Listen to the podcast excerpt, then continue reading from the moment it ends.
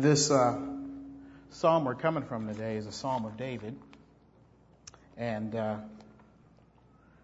if we look at the history, and this psalm is a confirmation of a relationship that he has with the Lord, but it teaches us some very general and common things about God's grace in the way he's created us. And um, as we look at the psalm today, I, I want us to, in continuing our mercy series, to hopefully experience the same mercy and grace David received as this psalm ministers to him in his alienation and and his being chased after somebody who wants to possibly chased after somebody who wants to do him harm. Psalm 139. I got another opportunity um, to second time seeing the movie Crash um, last Monday with a group of you, and um, I, I, would say Crash is a uh, over the top but well done, kind of over dramatic, but a good, um, kind of a really intense movie about racial tension in Los Angeles. It was tense because it was an exaggerated picture of the real life failure to know and see people for what and who they are. It was a movie about the failure of depending on stereotypes to maneuver through relationships. It was about us. It was about real life breaking under the pressure and pain of being misunderstood or treated unfairly. It described the age old tension between people from different ethnic groups crashing in the impossibility of being fair and, and understanding each being known and understood and loved for who you are. After the movie, movie Marty um, s- said this. He said, "Without the comic relief, it would have been too much to handle in its intensity." Well, in real life, without God's merciful relief, the call to live together as different with different people would be too much for us to handle. That challenges our personality, ethnicity in the church and in particular at local churches. We have come up with all kind of fancy ways to describe this crash of culture and race and ethnicity. We call it racial Asian churches or, or multi-ethnic or multicultural or racially and ethnically diverse churches or at Christ Central, we've come up with this fancy term called eclectic community. But it's all a crash. This morning for your crashes, the scripture gives you some upfront padding some relief, some mercy from, from God for your soul in, in living what, in what can be a cruel and crude diversity of people on earth. I want you to know as the psalm gives us the mercy of God's glance. A glance from God on you and for you that confirms and affirms everything about you and, and we are invited to see ourselves and others the right way the way He sees them. We see here that we are seen as divine originals, that we are who we are and how we are because God has created and designed us in our lives, which means each of us has, has been given and created in us a God-given dignity, a value or a worth because we've been made by the Heavenly Father. Look with me at verse 13 once again. David says here, for you created my inmost being. You knit me together in my mother's womb. I praise you because I am fearfully and wonderfully made. Your works are wonderful. I know that full well. My frame was not hidden from you when I was made in the secret place. When I was woven together in the depths of the earth, your eyes saw my unformed body. I want you to notice the details of, of being created by God, the, the care, the words that describe the care of the craft, the intensity that God took in making who you are. You and I and everyone else are, are God's artwork. The, the intimacy of the thing is epitomized by the fact that the Lord knit us. He, he used His hands and, and wove us together. The complexity of your humanity was not done by a machine in a factory but handmade, if you will, by an involved and purposeful creator. And with that, you have been given a God, uh, you, you have a God-given dignity among the creations that are, that are all beautiful. You and I as human beings are the special handmaids. Human beings are not prints, reproductions. They have the value and dignity of being an original on and in a skin canvas. You are a three-dimensional sculpture of the Creator Lord. And He's left His fingerprints in the clay. And as a human, regardless of how or where you are, you bear that irremovable, irrevocable, irreversible fingerprint of God that says you're made in His image and likeness, that you are fearfully and wonderfully made. Now what this means is that we should handle ourselves and each other with the care and dignity that we would give any rare or original or invaluable or replaceable piece of artwork. It means that we take care how we talk to each other. That we are careful not to damage the heart. It means that we look at each other with a wonder and respect for the life that we are and for the God who has created us. It means like any good piece of art, people are worthy to be seen and even showcased that, that you and I and others are, are worth taking time to notice and be known and be appreciated. Each person is so amazingly a reflection of the beauty and purpose of God that they warrant and deserve to be heard and tell their story.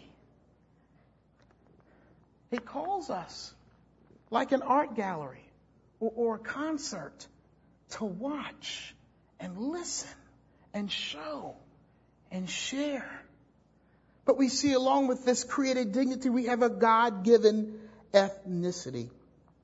Now when we see how God is woven us together and he, and he, he, he, he saw our unformed body and, and he designed how we would be in the womb as we've read. What's obvious and simple, I guess, to surmise here is that, is that God has painted you the color that you are.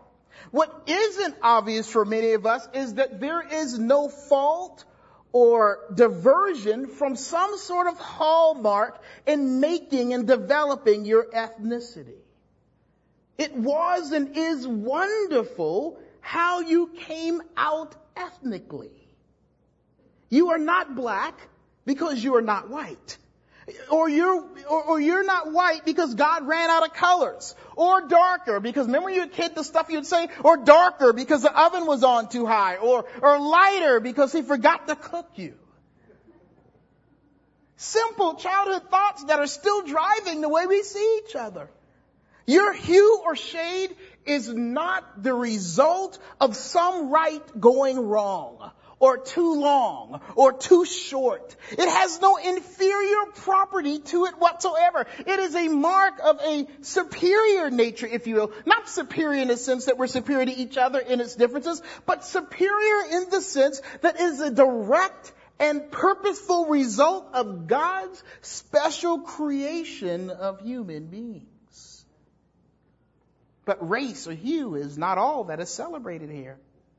It is ethnicity itself. It's, it's, it's a cultural spiral. It's, it's the cultural catchings, if you will, of being born in a certain place with a certain descent in a certain tribe or a certain family with a certain historical context. Look with me, if you will, at, at verse 16. It says, your eyes saw my unformed body.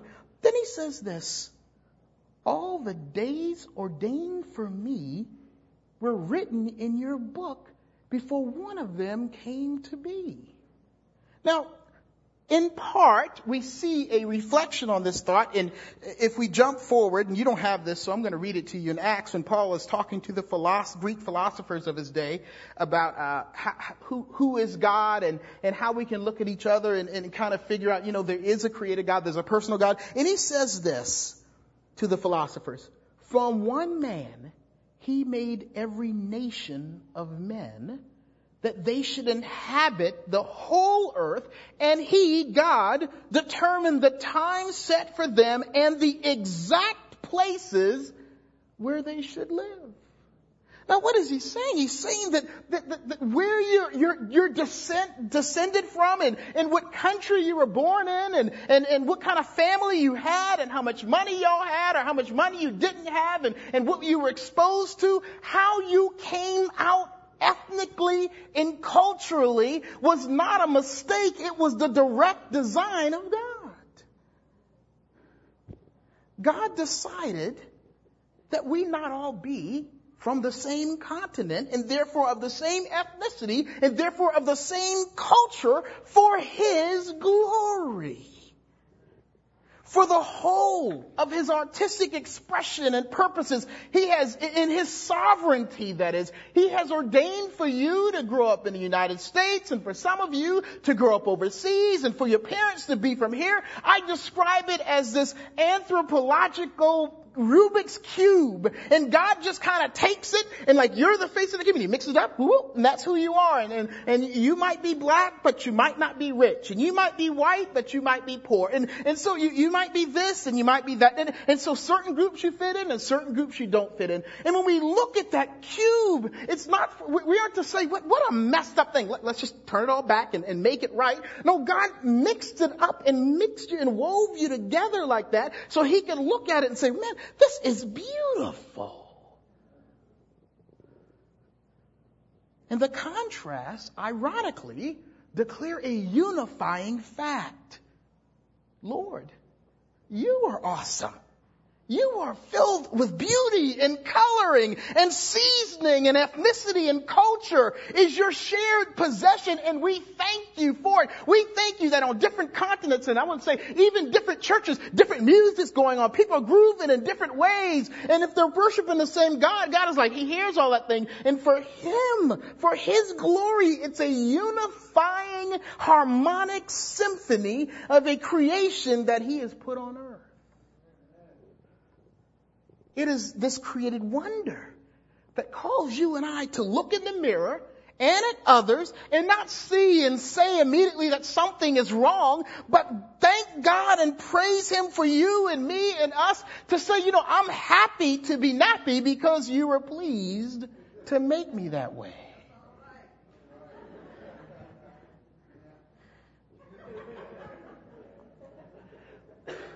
And beyond that, we are called to celebrate with each person as we celebrate our own ethnicity or race or culture for the glory of God. Here's where I believe the scripture teaches something that I've heard in some church circles, and that is, let's just be colorblind. But the scripture here in describing someone being uniquely made and woven, again, it's not a mistake that we're different. I believe in celebrating and even highlighting the distinctives. Now get me, not dividing over them, but being united in seeing and celebrating God for the created diversity. being colorblind, I don't really see race. I don't really see color. You lie. You, you say it. You see it. You, you're fooling yourself. See, being colorblind is a robbery of the artist and takes from the person. Inevitably, when we can't bear to live in the wonderful tension of being different, we default to being colorblind. When we can't handle the gravity that comes with being our ethnic, being who we are ethnically, we default to being colorblind. The problem is this. The gravity and weight and even tensions and the differences is not yours, but it's His for His glory. How dare we make a colorful world that we have not created our color or our culture? Or worse, come in and say, hey, we just colorblind. Scripture is calling us to see each person and race as an ethnic group. Again, not as a diversion or perversion of an ethnic group. Have you ever thought about this? This was interesting. Uh, we, we, Georgia and I began to explore this idea. It, it, it kind of hit my mind. I, I, said, you know, white people have an ethnic group or, are they are in an ethnic group or race. Have you ever thought about right, white being ethnic? Some of you from Ireland and England and Eastern European and Western European countries and, and some of you from Northern Italy and you look like you're from Ireland.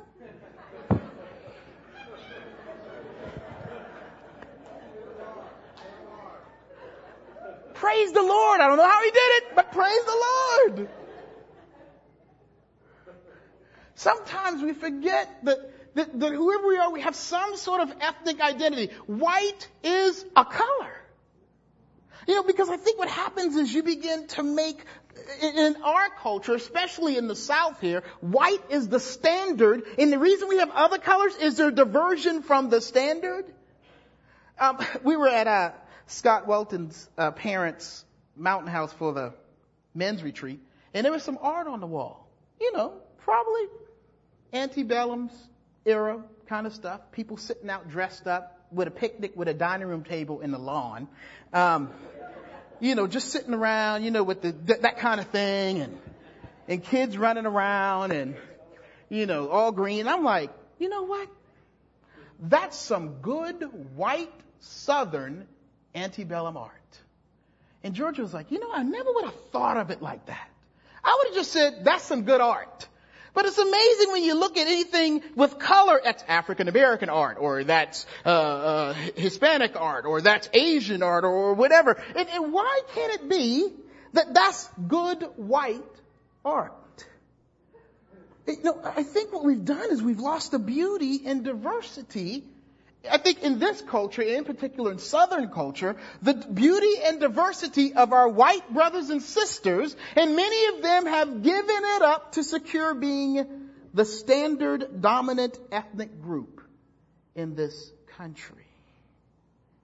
That you need to celebrate because it's all right being white.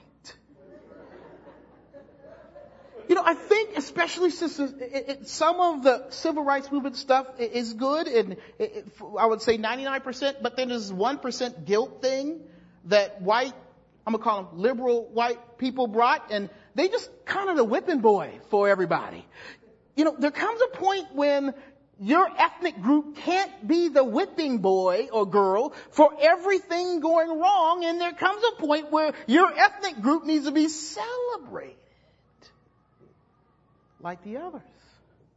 God has created and called for a world in which no ethnicity is a mistake or amalgamation or exaltation, but a special design and nuance of the Lord.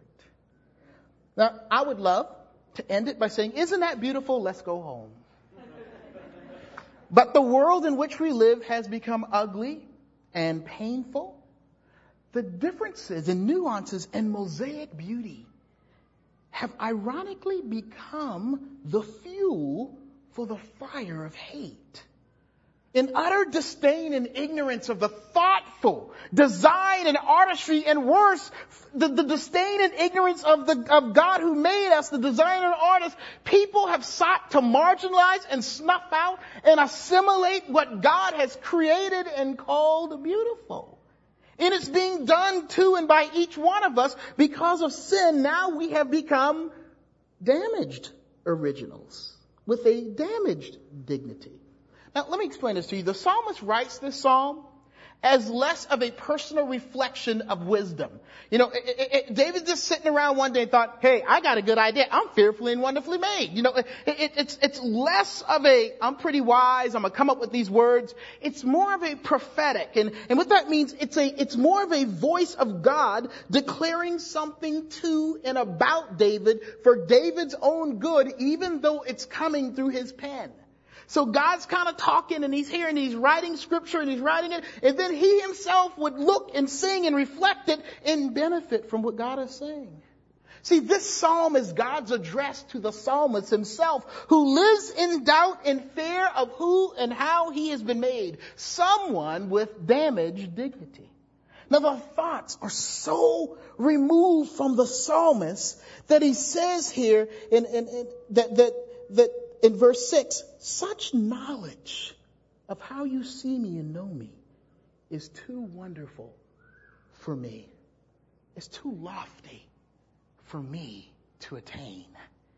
The thoughts are so removed from the psalmist. He answers what God has said about him in verse 23. He says, what? Search me, O God, and know my heart. Test me and know my anxious thoughts. See if there's any offensive way in me and lead me in the way understanding. In other words, let these words of the psalm, let your glance help me because I am prone in my damaged view of you and myself and how others treat me and see you prone to think and belong, believe wrongly, even about myself.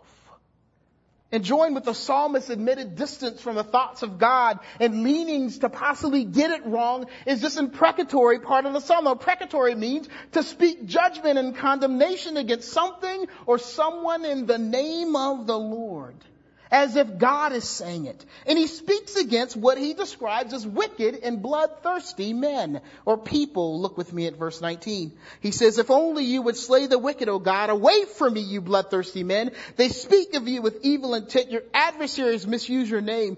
Do not I not hate those who hate you, O Lord, and abhor those who rise up against you? I have nothing but hatred for them. I count them my enemies. Let me break this down a little bit. They are bloodthirsty. They're murderers. They're destroyers. They're harming. They're damaging to all that Psalm 139 is confirming. The wicked want to burn and tear the canvas in their hatred, they not only hate the person and their design, the psalmist says they hate you. They abhor you. They show disdain for you, Lord. You, the one who has made and purposed them in the way he has. They say, this art, David in this particular point, or the people you have made, this art is trash. They're bloodthirsty. They drink blood they live off damage. I the closest illustration I have is, is they're vampires. What? What do vampires do? They either kill you, make a slave to them, make you a slave to them, or make you one of them. It depends on your usefulness. They're bloodthirsty. In saying they misuse the name of God, what's he saying here? He's saying that they act as if their thoughts and actions about humanity, and in particular David the human, are higher or equal to God's. That somewhere along the line they have self-determined the basis of human worth. They believe they, like God, stand in a place of image giver and taker, if need be. What are we seeing here in part? It's the profile of a racist. It's a profile of someone cre- against God's created race called humanity. And each one of us have in our hearts, words and actions, looked at others and in the mirror in distance from God's revealed truth and hated. Hating and damaging what Psalm 139 has declared so magnificently. It's looking in the mirror after looking at a magazine cover or someone else and hating that fearful and wonderful creation you are. And when you hate that, you hate the maker. It's to listen to and believe the thoughts and actions of those around you who are not God, who act or declare themselves as better or more beautiful or competent, allowing God's own thoughts and views of you to be overtaken and destroyed and shaped by somebody else. It's to be more embarrassed by your ethnicity than excited by what God has said about you. It's looking at another or another ethnic group believing that if they could be woven as you are, they would just be a little better. It's crossing the line in ministry, especially mercy ministry, when the goal is making them more culturally and ethnically like you. When all you're doing is giving them your gods and your idols. You know, it's amazing when, people do mercy ministry. I mean, happens to me too. The first thing you think is, man, if their life were like mine, they would be okay. The second thought is, you know, maybe if they know my God and learn what my God says about them, they'll be okay. But first we think, if they could just have the middle class ethos, the, the middle class setup, if they could be like me and be like my wife and, and, and, and work like I do, then, then, they'll be okay. It's putting a lower price tag on where and why or how a group of people should live. It's determining that they are not worth looking at or appreciating or listening to. Everyone else's ethnic expression, even if it is of the same truth, is primitive and faulty. You know the amount of times I've heard people dog certain musical types. You know, I cannot stand when people say, we have high church. What's that mean? Does high church mean that some European guy had to write the music? That, that's a higher church? That, that it had to be written in this age by this group of people and all the creeds and all the confessions and everything have to come from this group of European people in order for it to be considered high church. But yet when you go to the good old church on the corner rocking and rolling for Jesus, somehow that's kind of lower worship.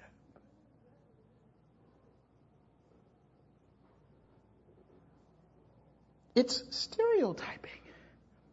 It's failing again to adopt what God has said about being individuals. And for ethnic damage control in our own minds, what do we do?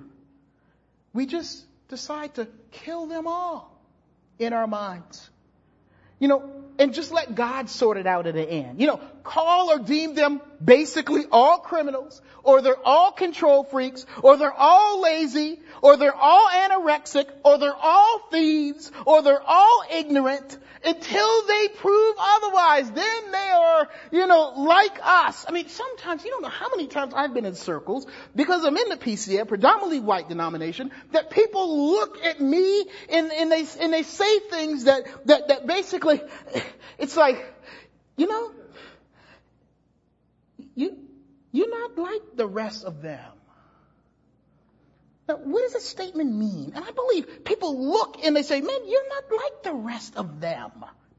You know what that statement means? That statement means you are so much, you, you make it easy for me to, to, to, to, to, to deal with you ethnically. Because somehow you're assimilated to me and that makes you better and easy to deal with. I love it. You're not like the rest of the people. You're not lazy. You're not ignorant. You're not a thief. You, you know, you, you, you, you, you know what you're talking about sometimes. I mean, wow, amazing. I can't believe a black man can be like this.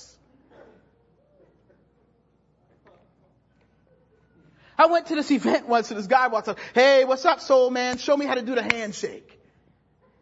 He didn't even ask my name. And I said, my brother, we shake like this at our church. Nice to meet you.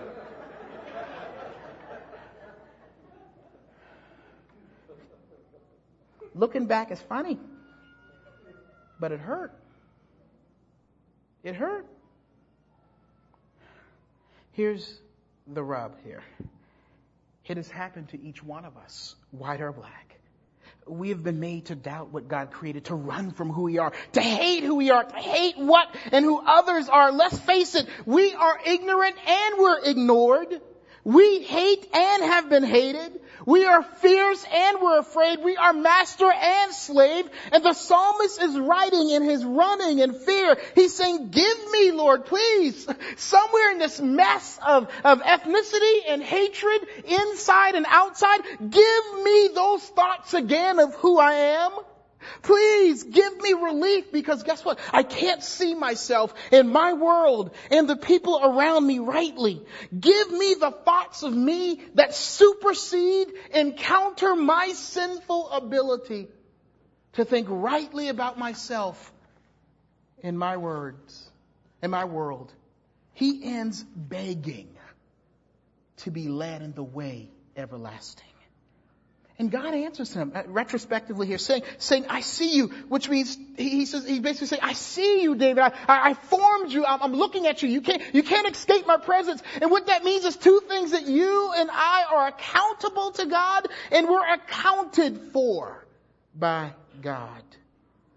Follow me through this kind of longer reading here. Verses, starting at verse one, it says, and we, we can't pull all this out, so we're just gonna look take a quick glance at it. Oh Lord, you have searched me and you know me. Verse one, you know me, you know when I sit and when I rise. You perceive my thoughts from afar. You discern my going out my lying down. You are familiar with all my ways. Before a word is on my tongue, you know me completely, you know it completely, O Lord. You hem me in behind and before. You have laid your hand upon me. Such knowledge is too wonderful for me, too lofty for me to attain. Where can I go from your spirit? Where can I flee from your presence? If I go up to the heavens, you are there. If I make my bed in the depths, you are there. If I rise on the wings of the dawn, if I settle on the far side of the sea, even there your hand will guide me, your right hand will hold me fast. If I say surely darkness will hide me and the light become night around me, even the darkness will not be dark to you. The night will shine like day, for darkness is as light to you. Now, we, read a lot there, but I want you to hear this. God sees you. He sees what drives you. He sees the disdain in your heart. He sees the motives of the heart. He sees if you are a sellout. He sees whether you're hiding who you are. He knows if and why and how you hate others. What does this tell us? That God sees and He knows the abuses. It does not escape Him. He sees how we have been damaged and he sees how we seek to damage others. Now what this leads us to is this imprecatory part of the song we talked about and it tells us that God is a just God. Now again, David again speaking for God as a human, uh, from human perspective, he, he says God hates bloodthirsty men. He hates the nature of, of self and other hatred. God hates and will bring justice and prosecute the vandalism against the works of his hands. He will in this age or the next bring an end to ethnic cleansing and hatred in our world.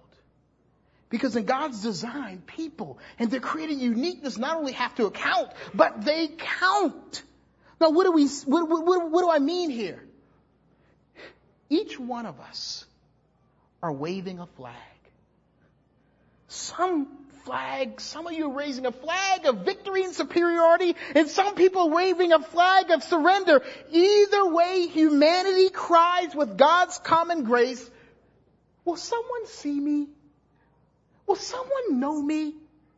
Will somebody recognize that I am here? Why am I important? I know I need to raise this flag because somehow there, there's something in me that tells me I need to exist. I don't know whether the flag is right. I don't know whether it's wrong. But human beings ask to be seen and known and declare that they are here. God says, I see you. That when you feel unworthy to be seen or noticed or understood, if you're neglected as a nothing, as less, God says, I see you as the psalm sees you. You're fearfully and wonderfully made. That as the psalmist implies, you might have been hidden by the institutional racism of a dominant and oppressive people, but he sees you. You may even have made yourself superior by looking down on other. God actually lifts you and says, I see your dignity. You don't have to give yourself dignity by putting another one down. I see you in my eyes say you are fearfully and wonderfully made. God says, be relieved. I see you with the wonder and praise that we see in this psalm the psalm implies, for the glory of my creation demeaned and distressed, God says, I will take the adversity away. I hate racism. I hate my beauty being damaged and blood will flow.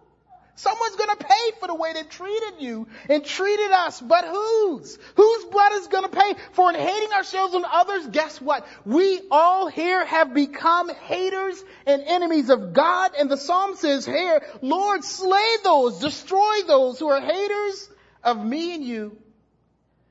So David is careful to follow this imprecatory part about killing everybody, I mean, hating these people, and I hate them too, and he says what? Search me, O God, and know my heart. Test me and know my anxious thoughts. See if there is any offensive way in me and lead me in the way everlasting. that what we see here is right. That as God reveals what is true about the wonder of his creation, justice will happen. But in light of David's appeal, hear, hear this now. But in light of David's appeal, we must recognize in gracious fear what the road to the way is. It only comes when God decides, as he has done for David, and each one of us, as damaged and damaging originals, as God decides to love those who have hated him. To love those who have been his enemies. That's what David recognized in his call for justice. He looks for redemption for his own heart, recognizing that the beginning of his being seen and thus redeemed by God to being restored in heart and mind concerning who he is, he would have to be loved by God as one who received the mercy of God for his own hatred and bloodthirstiness. One, one person at the movie was frustrated at Crash. So they're like, nobody's good. Everybody's wrong. Give me a hero. Where's the right guy in the movie? And there wasn't any. And it was such a clear description of our, of, of our dealings with each other socially. None of us are good. None of us are right. We're bloodthirsty and we lo- love to be who God's created us. We, we, we're, we're racist and we, we, we, we love race. I mean, honestly, who is going to make me happy when I'm nappy if I in some way hate that I've been made black? Who will like me and love me even though I hate myself and maybe hate you? Who will and can find me when I am mixed in and mixed up, when I have diluted who I am and how I am to be more palatable to those who I want to be liked by? In order to be redeemed and redeem the world from the sin damage against created dignity and ethnicity, we must trust that God has sent His Son to be hated so that we can know his love.